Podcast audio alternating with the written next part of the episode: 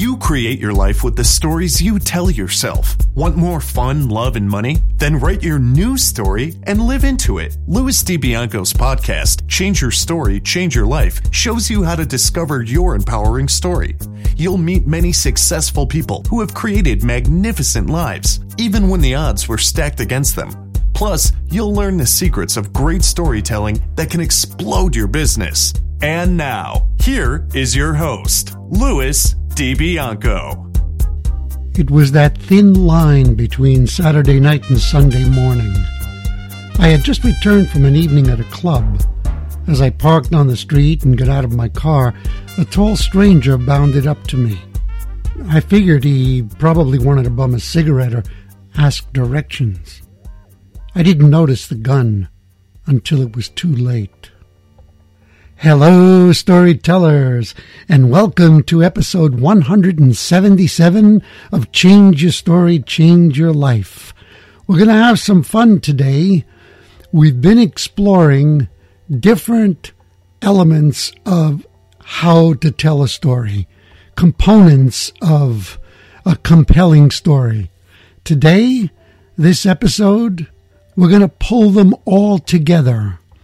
We're going to see how they're operating in one specific book. And I just read you the opening of that book. Those were the very first words in the very first chapter. Now, can you imagine what the book is about? Probably not from what I've read you, because it was compelling the way a great movie is, the way a great novel or short story is. The book is called Why You're Dumb, Sick, and Broke, and How to Get Smart, Healthy, and Rich. Notice that the title is not only provocative, but it has humor in it. And you might expect that it's going to start off on a funny note. But surprise, surprise, it doesn't.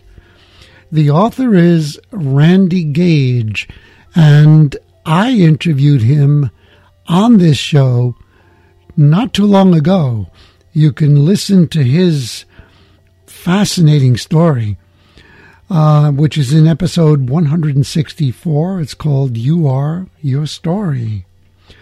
So let's take a close look at how Randy tells his story, how he engages you in a way that, well, is irresistible. He's basically making you an offer you can't refuse. I know that when I opened this book and I read that first paragraph, actually, those were two paragraphs. They're the very short um, sentence, I didn't notice the gun until it was too late, is a separate paragraph. But when I read those words, I was totally hooked. I had no option but to continue and read until the end. And of course, since he is, Randy Gage is such a marvelous storyteller, he held my interest throughout and he delivers a lot in this book. Let's look at some specifics about it. One of the first things that I talked about in earlier episodes is the hook, how to open a story. And remember that I said that you should not, you shouldn't begin at the beginning, that you should create suspense by throwing your audience into the middle of an action that's already begun. Well, let's look at the very first sentence of Randy's book. It was that thin line between Saturday night and Sunday morning. Well, we're already into something. We don't know what it is, but there's a sense of mystery and, well, it's that thin line. So it's now, you know, going into into dawn, and what's happening at dawn. Imagine a movie starting like that. The first image that you see is an empty street.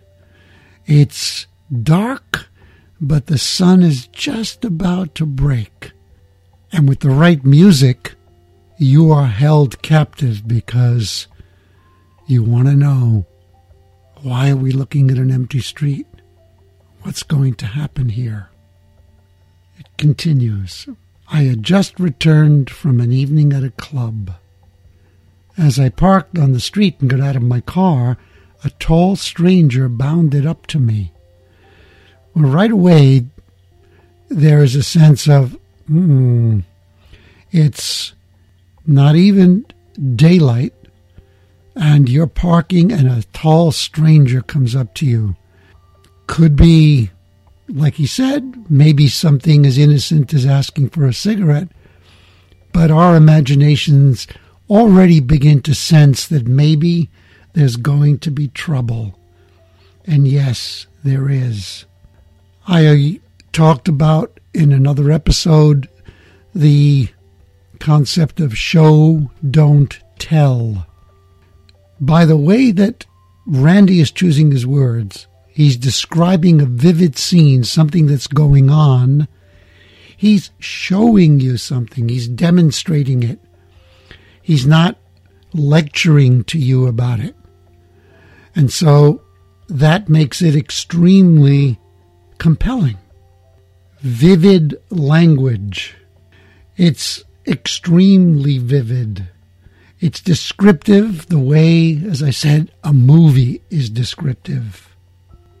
I'm going to read the entire first two short paragraphs again, and then I'm going to continue with the third and fourth paragraphs. They're all economical, they're all brief, and they're all compelling. It was that thin line between Saturday night and Sunday morning. I had just returned from an evening at a club. As I parked on the street and got out of my car, a tall stranger bounded up to me. I figured he probably wanted to bum a cigarette or ask directions. I didn't notice the gun until it was too late. Turns out the guy was a crackhead desperate for his next fix. This was the 80s, the Wild West days of Miami, and the advent of the crack epidemic when we were overrun by petty criminals from the Mariel boat lift and the infamous cocaine cowboys. South Beach, where I lived, sat at the epicenter of drug activity. And I was about to become the next statistic. Dot, dot, dot.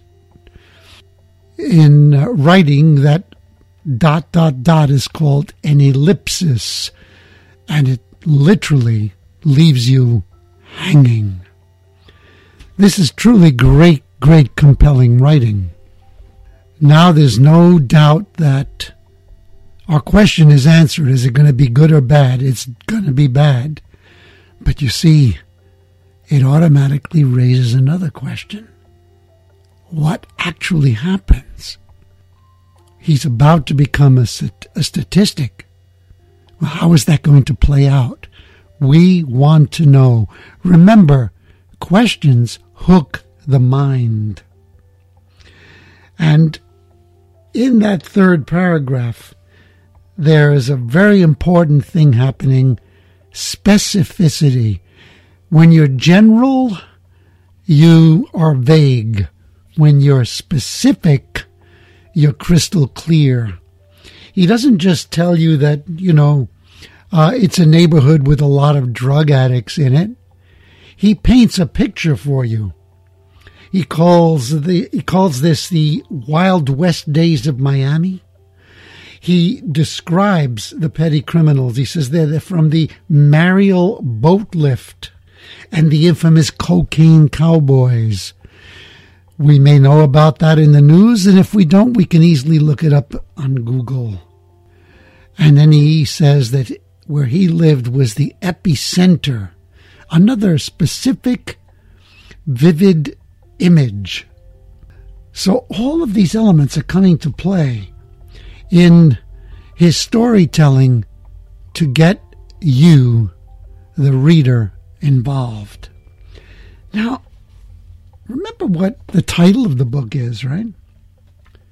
Why You're Dumb, Sick, and Broke, and How to Get Smart, Healthy, and Rich. Something else is happening here.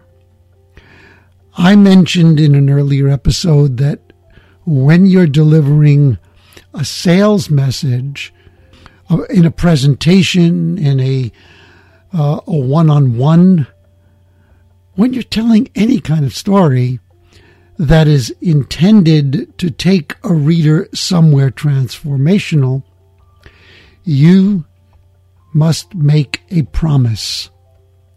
And then the rest of your story must deliver on that promise. So his title makes a really big promise. His promise is very specific how you're going to get smart, healthy, and rich, even if you're dumb, sick, and broke. Now, when you begin to read, it's not apparent that what he's writing about is connected to that promise. So if it isn't connected to it, then the story is going to lose your interest quickly. Let's say you begin, you continue to read and you find out, well, it's just a novel, you know, and the title was only there as a, uh, to hook me and get me in. Well, no, you're not going to hang around very long. So how does he deliver on that promise? Well, the only way that you can open a book like that and deliver on its promise is if you're 100% clear about your core message. You've got to be 100% clear about your core message. You also have to know who your audience is, and of course, he does. People who are either dumb, sick, broke, or all three, and they hate it and they would like to become smart, healthy, and rich. So, what is the core message in this very powerful book? It's simply this you are 100% responsible for all of the results in your life. How does he deliver on that message?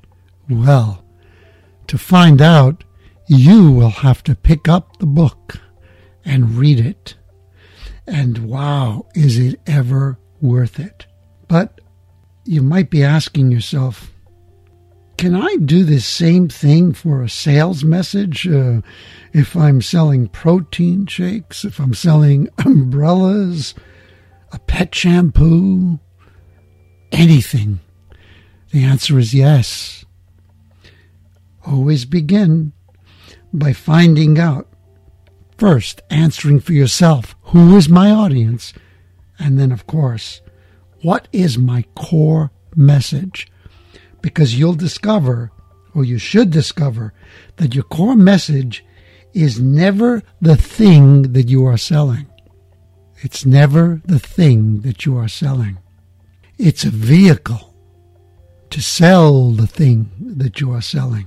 By way of quick summary, what we've covered in looking at this fascinating movie like opening few paragraphs of Randy's book is we've learned a lesson about the hook, about show don't tell, about using the language of the senses, making it vivid, about being crystal clear in your specificity, and definitely how to create great cliffhangers.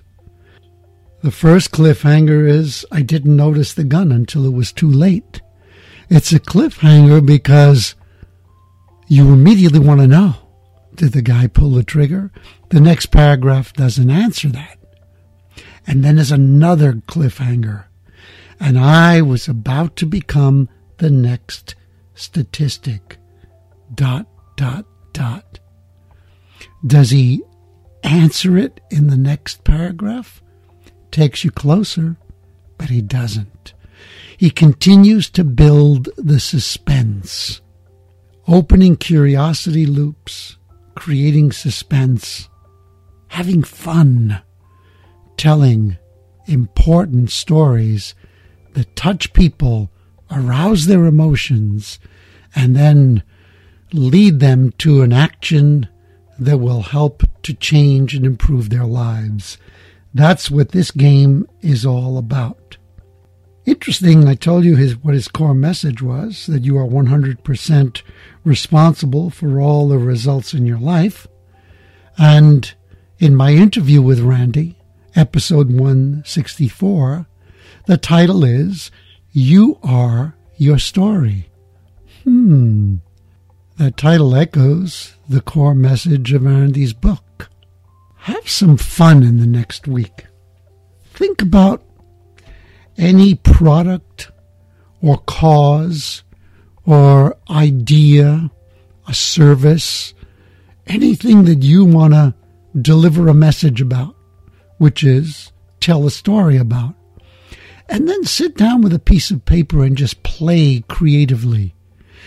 Inventively come up with a few short paragraphs that can lead your audience into make them pay attention to the message that you're eventually going to deliver.